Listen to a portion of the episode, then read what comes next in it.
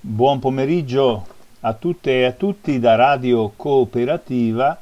dall'Associazione Nazionale Partigiani d'Italia di Padova, dall'AMPI di Padova, e da Maurizio Angelini che vi sta parlando. Ascolterete in registrazione questo mio intervento nel pomeriggio di venerdì 15 maggio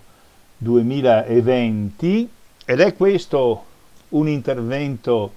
registrato che spero sia l'ultimo di questa lunga stagione di autoclausura che moltissimi di noi e di voi hanno fatto per cercare di affrontare nel modo più ragionevole e probabilmente nell'unico modo sicuro possibile l'emergenza del coronavirus. Io credo che con la settimana che si riapre il 18 di maggio, lunedì prossimo, si tornerà a completare il calendario delle aperture. Sono già aperte, come sapete, dai primi di maggio la grande maggioranza delle attività artigianali e industriali. Sono invece chiusi, oggi è giovedì 14 maggio, ma anche venerdì quando mi ascolterete sono chiusi la grande maggioranza degli esercizi commerciali e dei pubblici esercizi. Dal 18 dovremo andare a una riapertura molto più ampia, praticamente in tutte le regioni d'Italia, in una situazione, anche questo lo dico nel pomeriggio di giovedì 14 maggio, che passando per periodi molto importanti e molto lunghi, io vi dico la verità, all'inizio ero convinto che con Pasqua le cose sarebbero tornate alla normalità, mi sbagliavo completamente, passando un periodo di grandi sacrifici, non nel mio caso, ma sacrifici di tipo economico, di tipo psicologico, in un contesto in cui morivano centinaia e centinaia di persone, passando attraverso questa strada così dura e dolorosa, speriamo che adesso entriamo in una fase che sia appunto quella di una lenta, sicura, controllata, responsabile ripresa della cosiddetta normalità, ma ci sarà il momento, non è oggi, per fare tutti assieme, lo faremo credo all'interno di molte trasmissioni di Radio Cooperativa, di fare assieme una riflessione su tutto quello che ci è successo e su come sarà la nostra vita individuale, collettiva, sociale, a livello del paese, della città in cui viviamo, ma a livello direi globale, perché il Covid-19 ha colpito praticamente tutto il mondo. Dovremo non solo fare una riflessione a voce alta su come abbiamo vissuto, ma dovremo ragionare, possibilmente tutti assieme, su come dovremo impostare nel futuro che comincia già adesso la nostra vita. Ecco, è detta questa cosa iniziale, perché questo è il contesto in cui qualunque trasmissione di Radio Cooperativa, dalle trasmissioni di intrattenimento così importanti, così preziose, alle trasmissioni di riflessione sociale e politica come questa dell'AMPI di Padova, alle trasmissioni musicali, agli interventi di lettura dei giornali,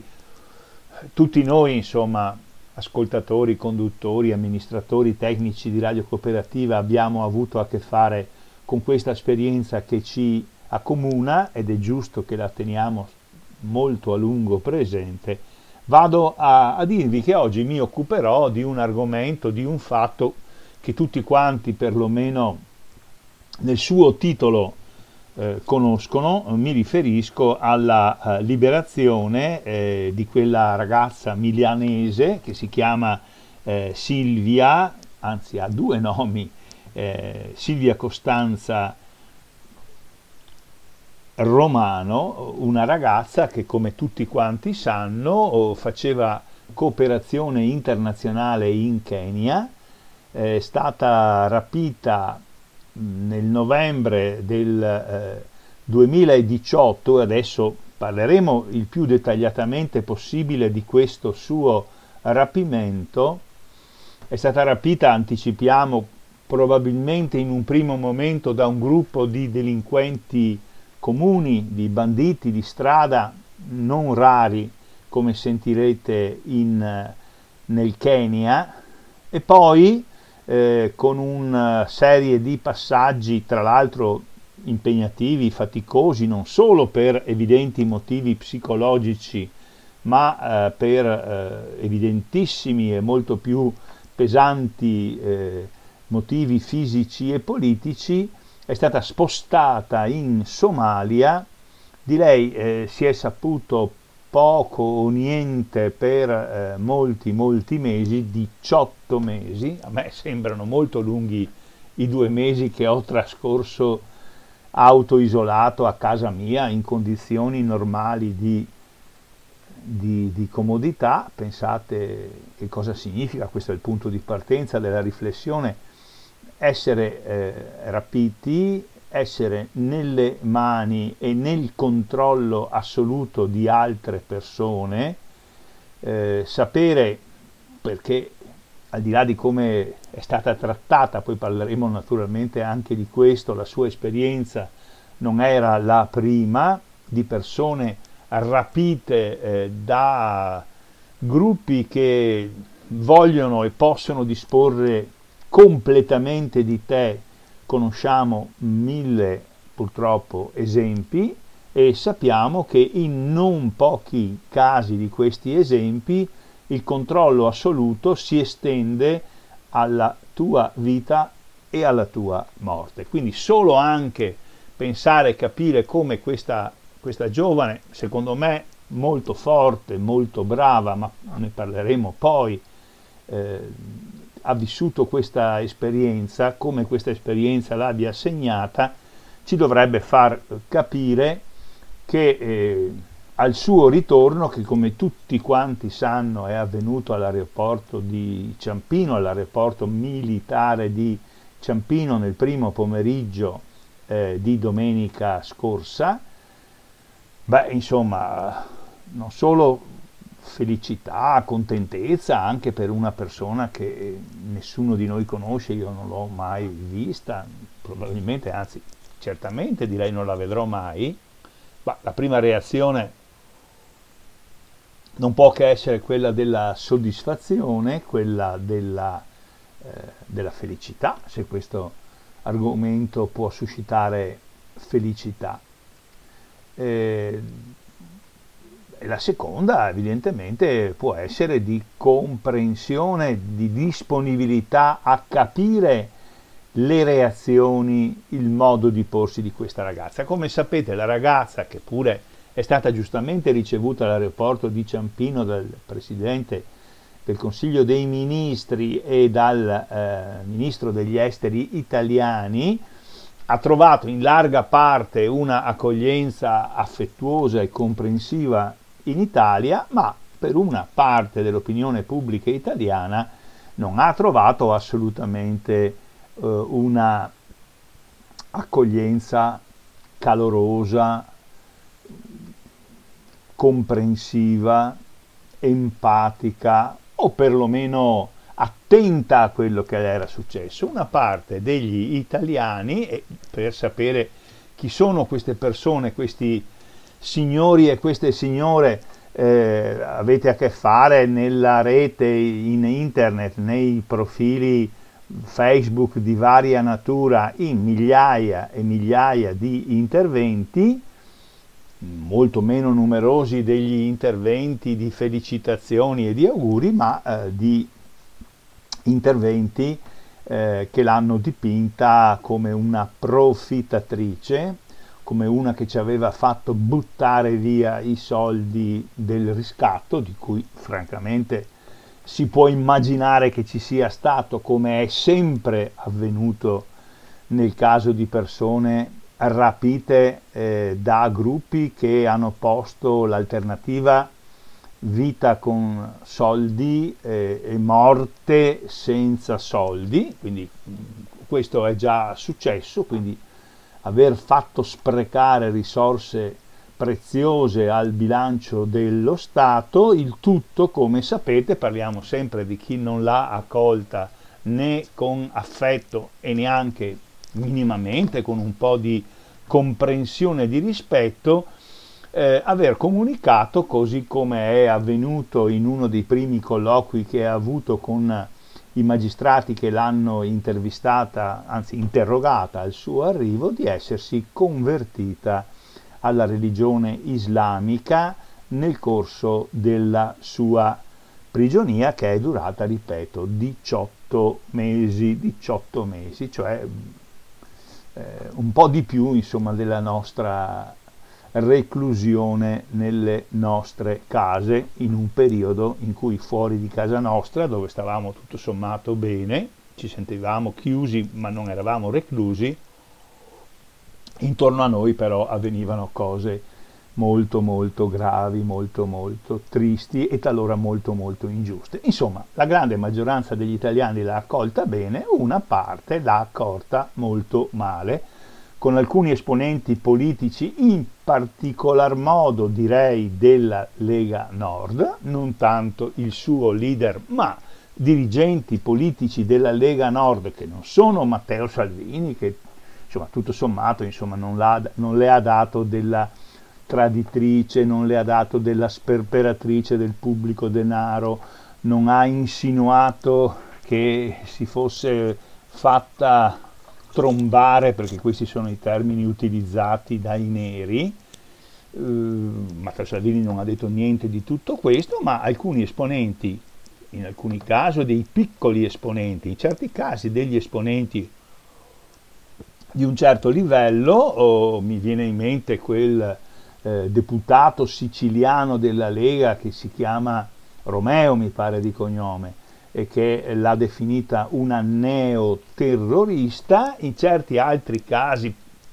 questo non è siciliano ma è veneto, è un padovano, si chiama Roberto Marcato, è assessore regionale della Lega Nord nel Veneto, è uno dei collaboratori importanti del presidente Luca Zaia. Il signor Roberto Marcato, in un filmato che ha pubblicato sul suo profilo, ha detto: beh, hai detto che ti hanno trattata bene, hai detto che ti sei convertita alla religione islamica e non potevi rimanere lì, non potevi fare a meno di farci rischiare gli uomini dei servizi segreti e sprecare, stavo per dire 49 milioni, no, non sono 49, si dice 4 milioni per pagamento del riscatto. Ecco, quindi sia persone piccole come chi vi parla, sia persone più grandi, medie, come Marcato, come questo deputato leghista Romeo, hanno fatto questa accoglienza molto ostile, con delle punte anche particolarmente pesanti a Silvia Romano, che tornava dalla prigionia in Africa, dal Kenya, dove era andata non a fare il safari o il viaggio di nozze, ma, come sapete, a fare la cooperante per una piccola associazione della provincia di Pesaro Urbino, mi sembra, quindi tra le Marche e l'Emilia Romagna, che si chiama Africa Milele e per la quale lei lavorava. Ma allora credo che sia opportuno che andiamo a riprendere un po', ad approfondire il discorso su questa persona. Da questo punto di vista vi consiglio, se avete la disponibilità di un personal computer collegato con internet, di digitare queste parole: Angelo Ferrari, Silvia, diario di un rapimento. Ripeto, Angelo Ferrari, Silvia, diario di un rapimento. perché Angelo Ferrari è un giornalista che lavora per una agenzia che si chiama Agenzia Giornalistica Italiana, che ha preso a cuore fin dall'inizio il caso di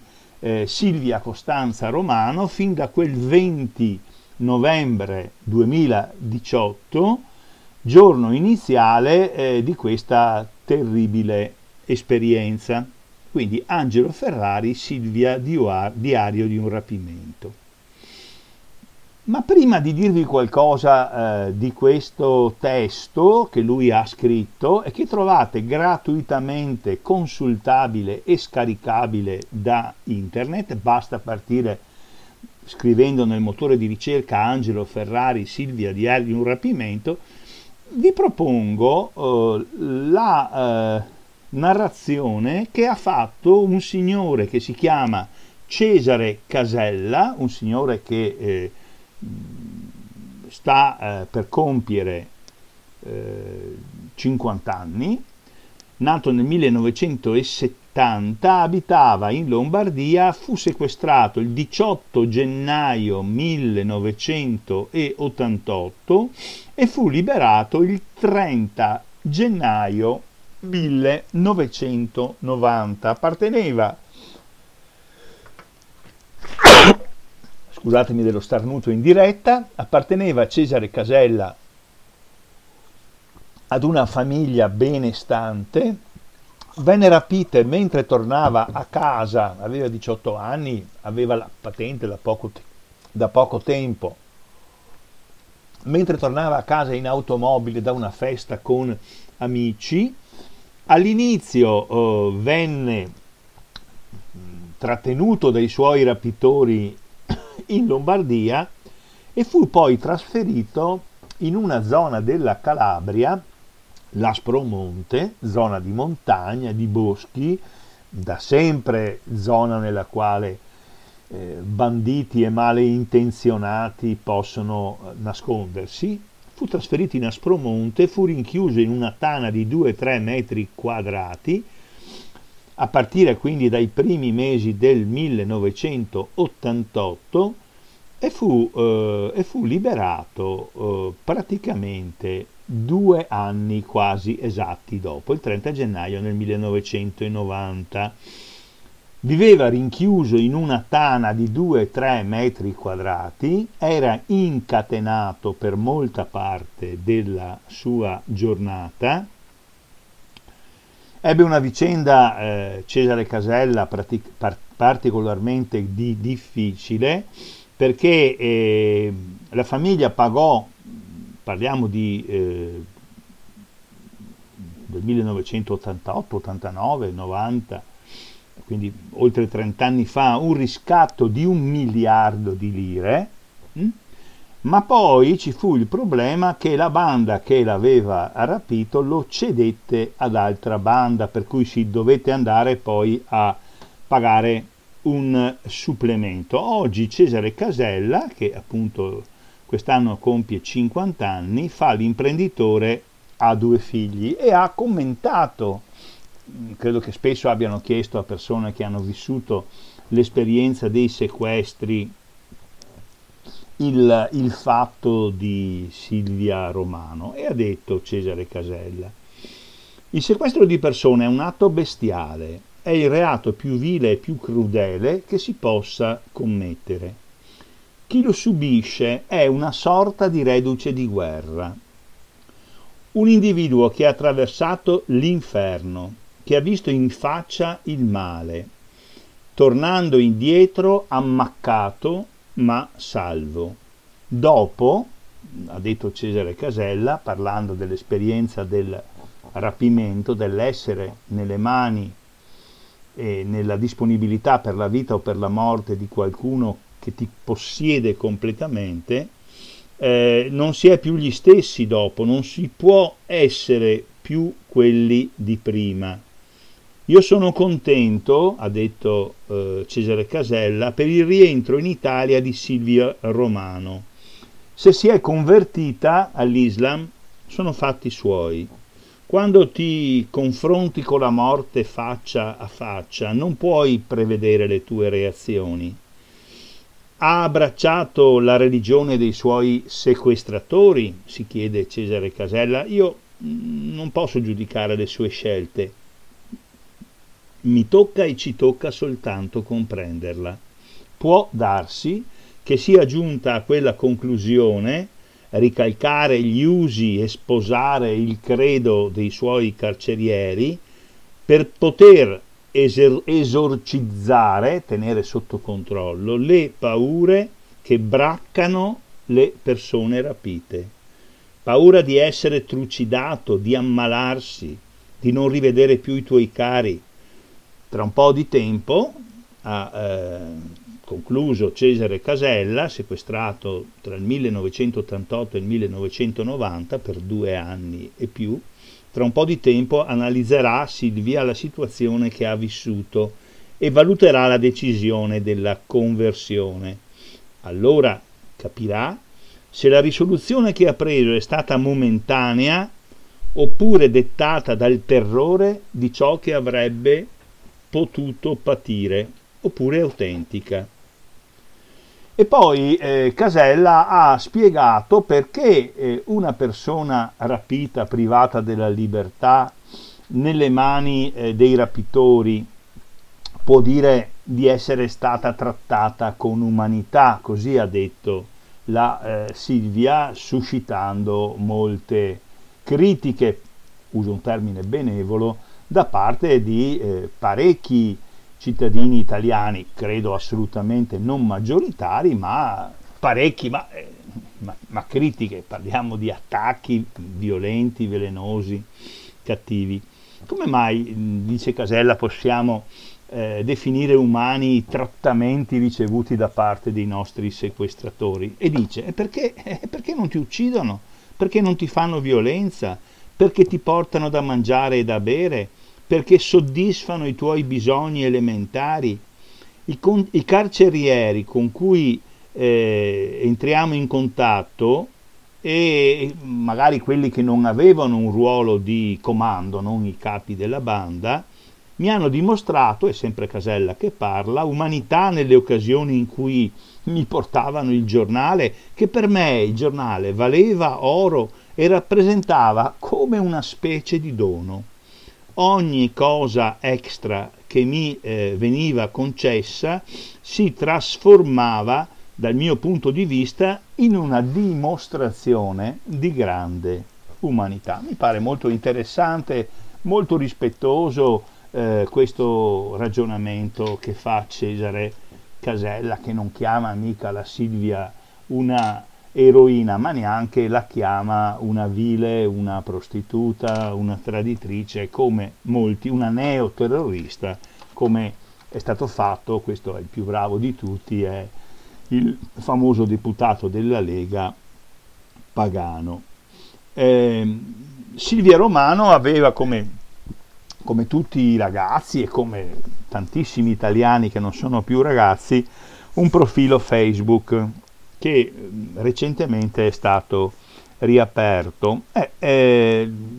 ha scritto, come molti fanno, che scrivono un po' queste frasi in cui tendono a presentarsi. Aveva scritto Silvia Romano: amo piangere e commuovermi per emozioni forti, sia belle che brutte, ma soprattutto amo reagire alle avversità.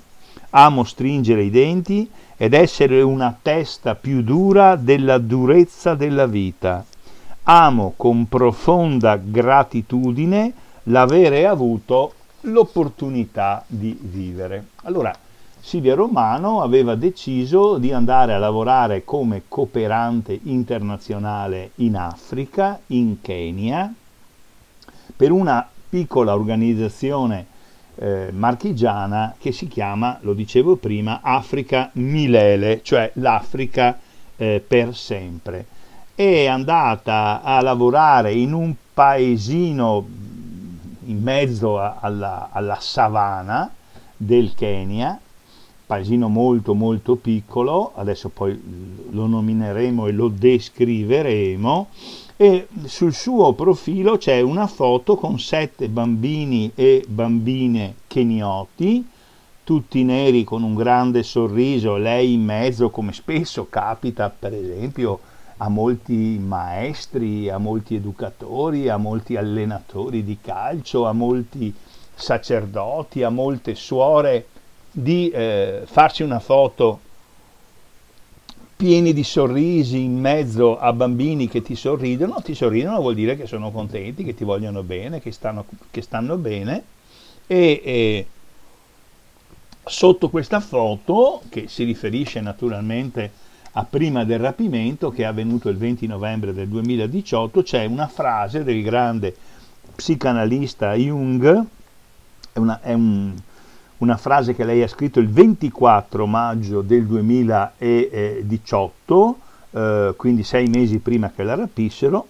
Aveva scritto: si sopravvive di ciò che si riceve, ma si vive di ciò che si dona. E questo credo che faccia capire, per quello che si fa capire leggendo e guardando un profilo Facebook di una persona che neanche conosci, i valori che questa persona aveva. È importante che di Silvia Romano si sia occupato a febbraio del 2020, poco prima, ma penso una settimana prima che scoppiasse la chiusura totale, poco prima che cominciassero a diventarci purtroppo familiari espressioni come quarantena, terapia intensiva, morte, intubamento, provenienti all'inizio da zone molto ristrette, il Lodigiano, Codogno, Evò, Euganeo, e poi si sono allargate in tutta Italia e in tutto il mondo, ma insomma poco tempo prima il presidente Mattarella era venuto a Padova a inaugurare la cerimonia dell'anno in cui Padova sarà ed è la capitale del volontariato, e aveva detto nel febbraio 2020, quindi insomma, poco più di 2 mesi fa: esprimo apprensione per le sorti di Silvia Romano, la giovane rapita in Kenya mentre svolgeva la sua opera generosa di solidarietà e di pace. Da Padova, capitale del volontariato, ha detto il Presidente della Repubblica, non può mancare per lei il nostro pensiero,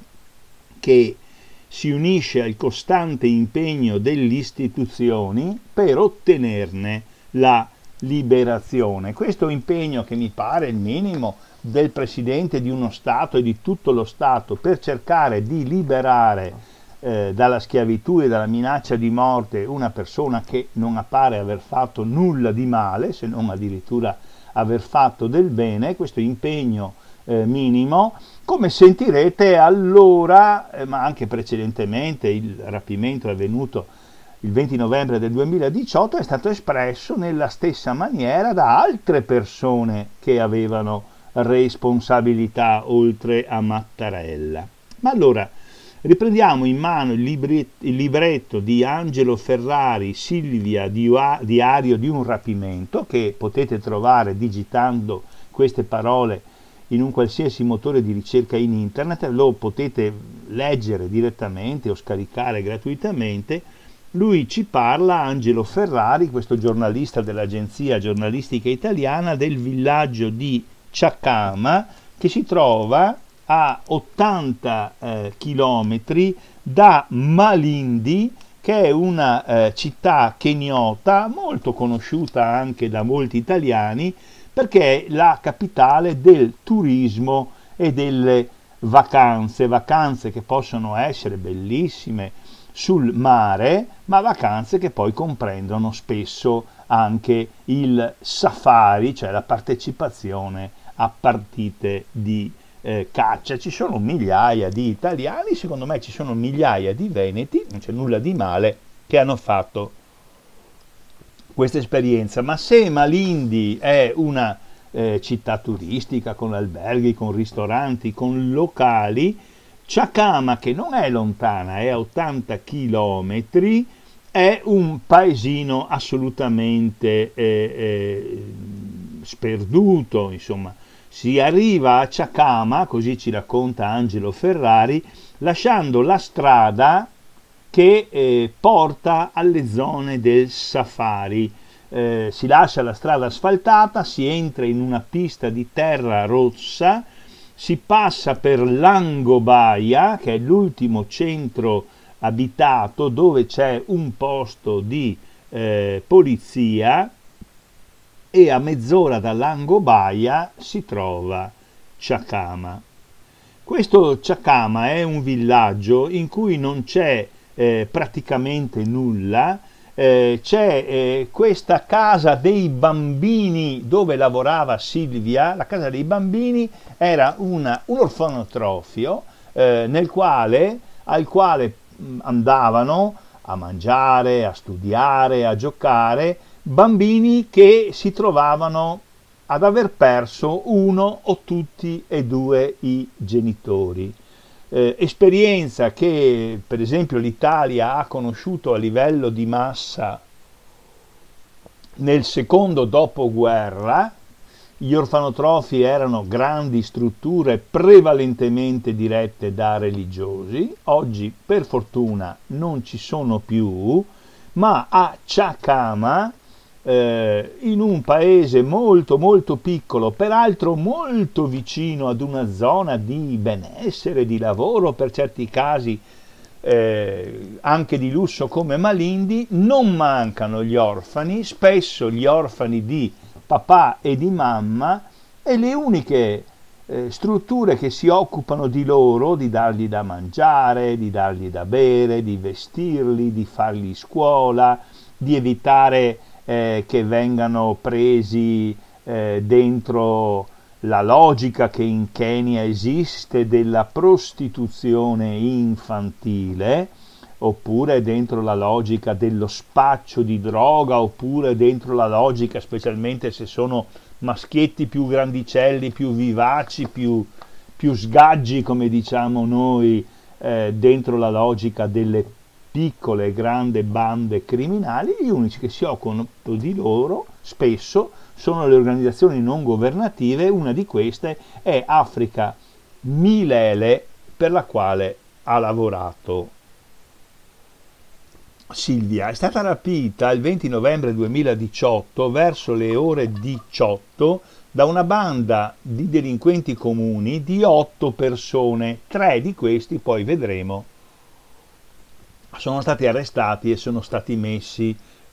sotto processo. Allora, in questo villaggio di Chakama non c'è praticamente niente, oltre alla casa dei bambini. Vicino al villaggio passa un fiume, tutto attorno la boscaglia e la savana. La boscaglia è difficilmente praticabile, ed è il luogo perfetto per briganti, per criminali e per terroristi. I briganti, ce lo spiega a lungo Angelo Ferrari, non mancano in Kenya, spesso sono giovani maschi appartenenti a famiglie poverissime di contadini, di allevatori, di pastori, famiglie in cui il numero molto elevato di bambini e di bambine non consente alla famiglia di dar da mangiare a tutti. E allora ci si inventano tutte le possibili soluzioni. C'è chi continua umilmente, con grandissima difficoltà, a lottare onestamente per vivere, c'è chi invece, e non sono pochi, soprattutto tra i giovani maschi, decide di accelerare la sua corsa e decide: la mia famiglia non ha niente da mangiare, la mia famiglia non ha da darmi da vestire, la mia famiglia non ha da darmi per mandarmi a scuola, e tutti questi soldi me li prendo io. Voi mi proponete una vita che fa schifo, e una vita bella me la vado a prendere io facendo il rapinatore, facendo il sequestratore. E una delle maniere per procurarsi denaro può essere quella o di fare le rapine, come succede anche nello sviluppato Occidente, alle banche, agli uffici postali, ai portavalori, oppure di sequestrare qualcuno e di chiedere il riscatto. Queste bande comuni, questa è la novità, spesso entrano in collegamento con dei gruppi terroristici di ispirazione islamista che sono presenti in tutta l'Africa. Qui vi anticipiamo perché, poiché ci troviamo in una zona di confine abbastanza vicino tra il Kenya e la Somalia, e poiché in questa zona del Kenya, non lontano da Malindi, vivono molte persone che sono cittadini kenioti ma di etnia somala, un gruppo importante del terrorismo islamico che si chiama Al-Shabaab, che vuol dire la gioventù, i ragazzi, una specie di unione giovanile,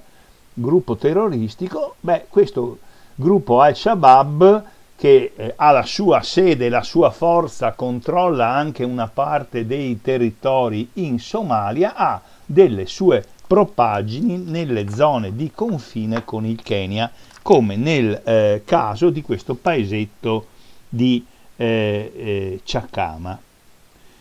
Angelo Ferrari, sempre in questo libro Silvia, diario di un rapimento,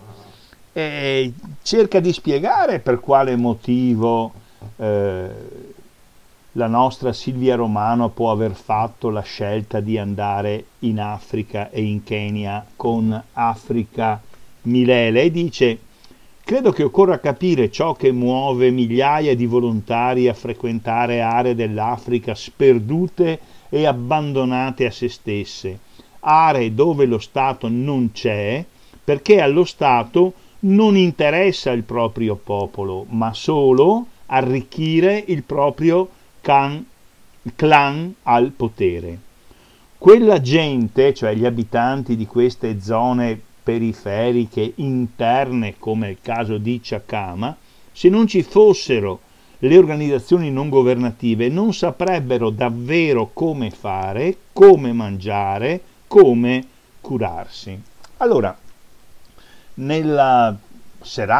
prima serata del 20 novembre 2018 c'è questo rapimento. Il rapimento viene composto, secondo le testimonianze degli abitanti di Chakama, da un comando composto da 8 persone. Sono tutti quanti armati, fanno uso di armi da fuoco. Nel corso dell'azione vengono feriti 5 bambini e viene ferito anche un ragazzo più o meno coetaneo di Silvia, che poi incontreremo e nomineremo, che ha cercato di difenderla ma ha dovuto arrendersi di fronte all'azione di queste persone. Si pone subito il problema, per quello che vi ho detto prima, si tratta di un rapimento esercitato da una banda di sequestratori, purtroppo non rara in Kenya,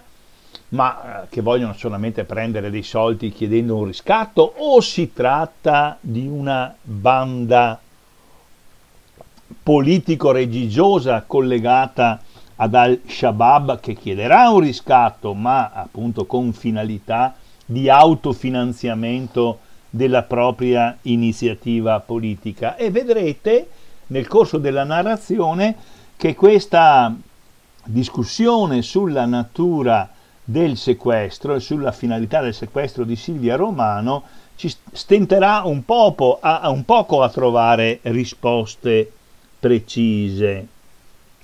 All'inizio la polizia del Kenya, che si mette, che si muove, che si organizza, che non è che stia ferma, quindi siamo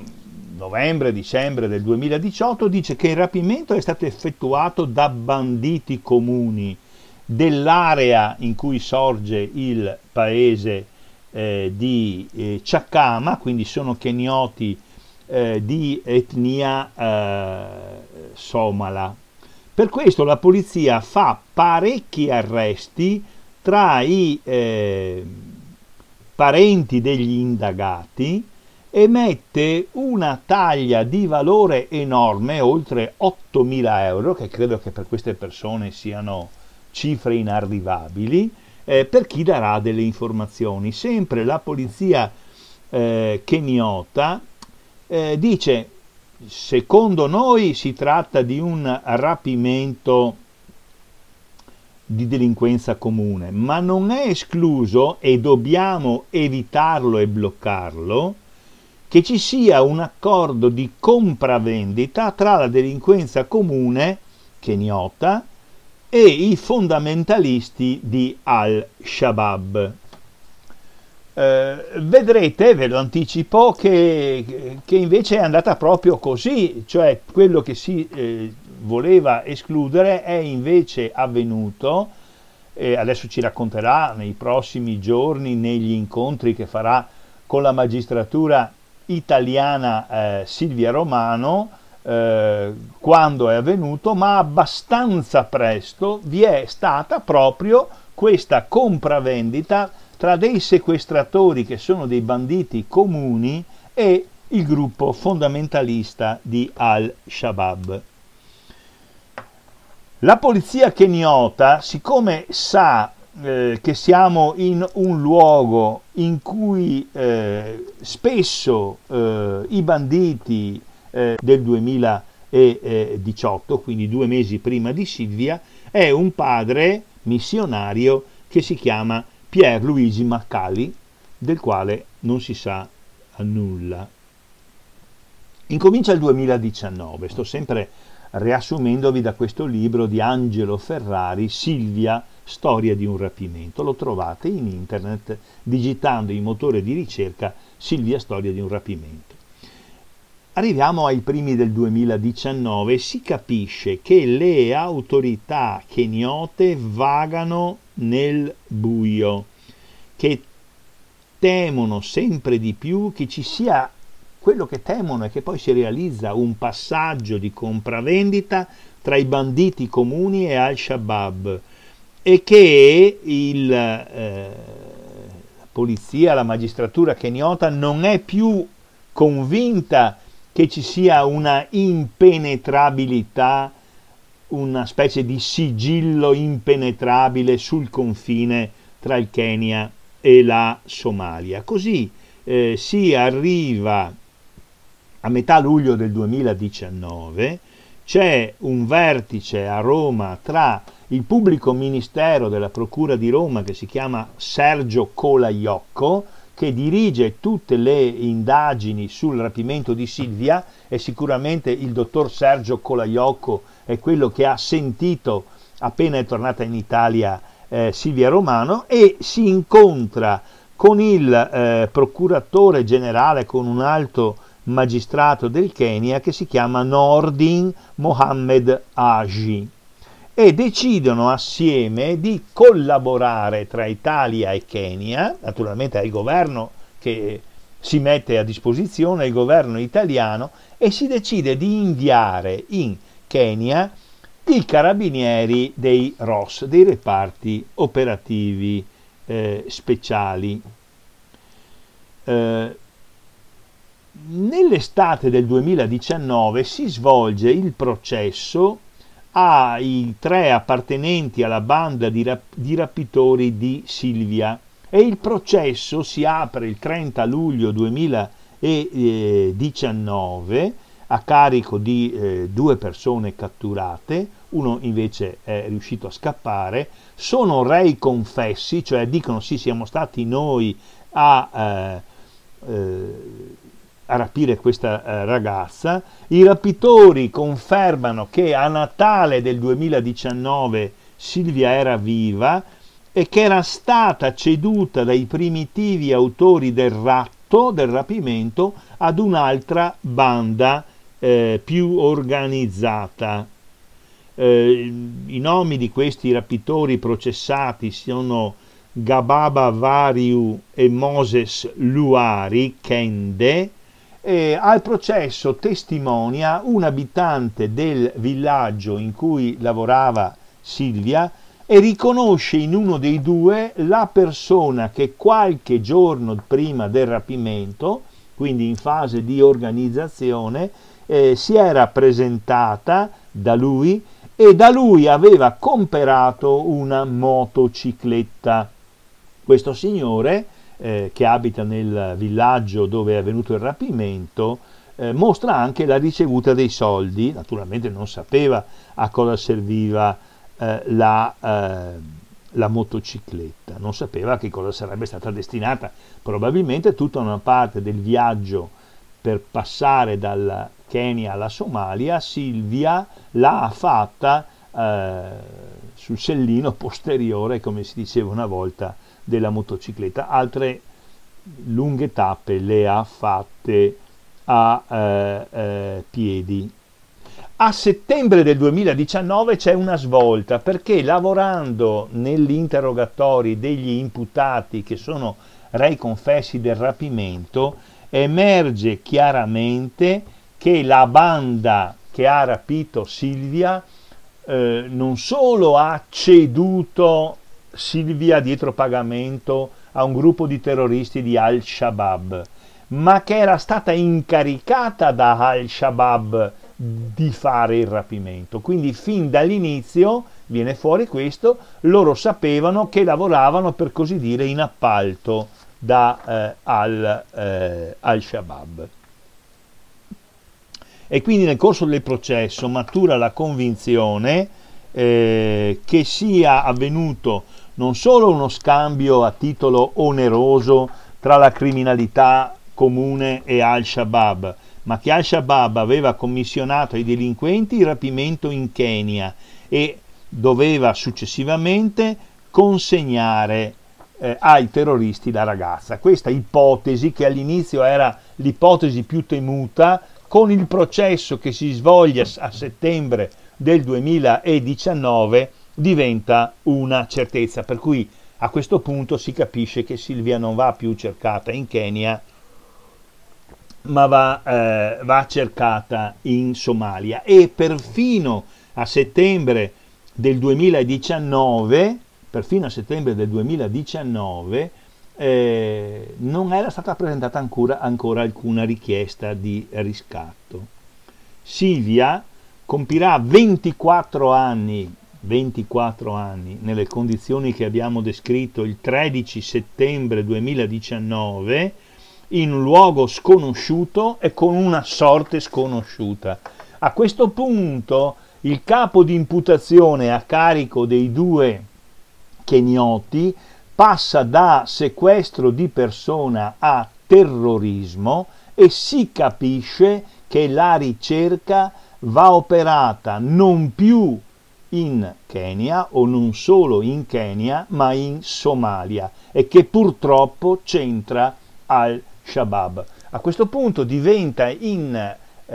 Somalia decisivo il rapporto tra gli investigatori kenioti, gli investigatori italiani, che sono i carabinieri del ROS, del reparto operativo speciale, non solo con le autorità somale, ma con i servizi segreti di informazione della Turchia,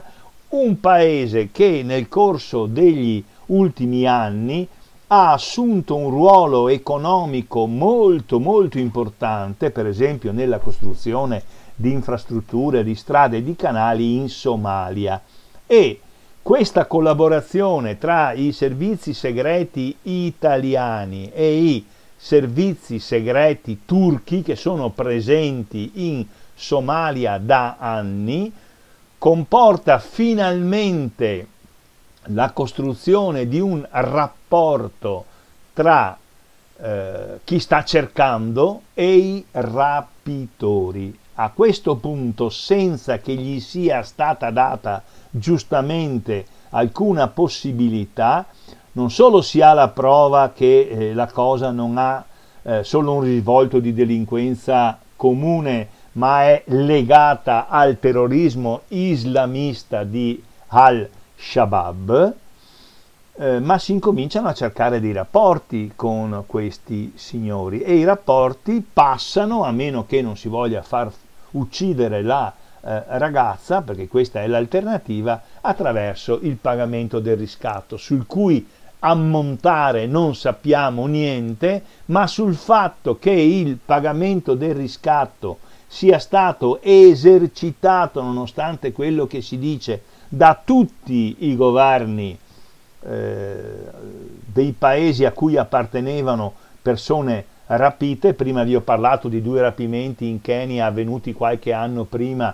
di quello di Silvia Romano, con pagamento di riscatti da parte della Gran Bretagna e da parte della Spagna. E questa collaborazione fra servizi segreti italiani, turchi, sempre con le autorità keniote, e il loro contatto con Al-Shabaab è quello che consente al 9 maggio di avere da parte di Silvia questo messaggio attesissimo: sto bene, non vedo l'ora di tornare in Italia, sono stata forte, ho resistito. Viene liberata a 30 km da Mogadiscio, in Somalia, viene consegnata praticamente sempre con questo aiuto dei servizi segreti turchi. Allora io qui mi fermo, perché poi il tutto diventa argomento dell'attualità di questi giorni. Che cosa voglio sottolineare, e vado alla conclusione di questa storia che per fortuna è finita bene. Voglio sottolineare, come avete sentito da testimonianze importanti, per esempio quella di Don Dante Carraro, che è veramente da sciocchi e anche un po' da vili, questa idea di pensare che le ONG o sono degli sognatori irresponsabili, o peggio sono della gente che va per guadagnare, per farsi soldi, per sfruttare la bontà e la generosità. Queste organizzazioni non governative sono associazioni che intervengono là dove lo stato di appartenenza delle persone che vengono aiutate non interviene, e dove in genere non vuole andare nessuno. C'è un rischio ad andare in queste zone? Certo che c'è un rischio ad andare in queste zone. Bisogna cercare di organizzarsi per diminuire il più possibile il rischio, certo che bisogna fare questo. Sta di fatto che si va in zone in cui lo Stato non esiste e in cui nessuno vuole andare. Non andarci evidentemente esporrebbe i rappresentanti delle organizzazioni non governative, non andarci, a minori rischi, anzi non rischierebbero nulla. Se stessero a casa loro, come spesso, con una frase veramente di viltà che viene fatta passare per una frase di realismo e di coraggio, se non andassero a casa loro probabilmente molte persone lì dentro morirebbero di fame, di malattie e di ignoranza. Seconda cosa che ho voluto sottolineare è che chi oggi mette in discussione l'impegno dello Stato, del governo, per cercare di liberare la Silvia Romano è in malafede, perché questo impegno nel passato c'è stato, come è giusto che sia, da parte di tutti i governi, e per quanto riguarda il governo italiano credo che siano significative le prese di posizione di impegno, e l'impegno poi c'è stato, di ministri del governo Conte I, perché allora a novembre del 2018 c'era il governo Conte I, e questi ministri si chiamavano Enzo Moavero Milanesi, ministro degli esteri, e Matteo Salvini, ministro degli interni. Quindi chi adesso dice ma il governo cosa occorreva che andasse? I governi ci sono andati sempre e tutti, ivi compreso il penultimo governo della Repubblica Italiana. Poi su tante altre cose, la questione della conversione all'Islam, il fatto che la ragazza sia arrivata come era vestita nel momento in cui è stata liberata, viene vestita come vestono normalmente le donne somale, perché se avete visto qualche signora somala anche in Italia, in genere sono vestite come era vestita la nostra Silvia. Su tutto questo chiaramente la discussione, l'approfondimento rimane tutto quanto da fare, avremo modo di farlo. Io oggi, in questa trasmissione dell'AMPI che ascolterete il 15 maggio 2020, ho voluto ricostruire assieme a voi, attraverso la lettura del libro di Angelo Ferrari, Silvia, diario di un rapimento, la storia di questo evento che per fortuna è finito felicemente, e vi ho fatto sentire anche la riflessione, non per sentito dire, non così per sparare le proprie riflessioni o le proprie cattiverie, ma dall'interno di una vicenda vissuta direttamente, che cosa pensa di questo rapimento, di Silvia, di come vive il rapito Cesare Casella, che fu sequestrato il 18 gennaio 1988 e fu liberato il 30 gennaio 1990. Finisco salutando gli amici e le amiche che hanno ascoltato Radio Cooperativa, la trasmissione dell'AMPI settimanale, la sentirete il 15 maggio 2020. Vi invito a rimanere all'ascolto di Radio Cooperativa, vi invito a sostenere anche finanziariamente la nostra piccola grande radio, e mi permetto di fare, certamente a nome mio, ma spero a nome anche di molti di voi, di mandare un saluto, un augurio e un abbraccio alla nostra ragazza coraggiosa e generosa Silvia Romano. Da Maurizio Angelini, dall'AMPI di Padova e da Radio Cooperativa, un saluto a tutte e a tutti, alla prossima.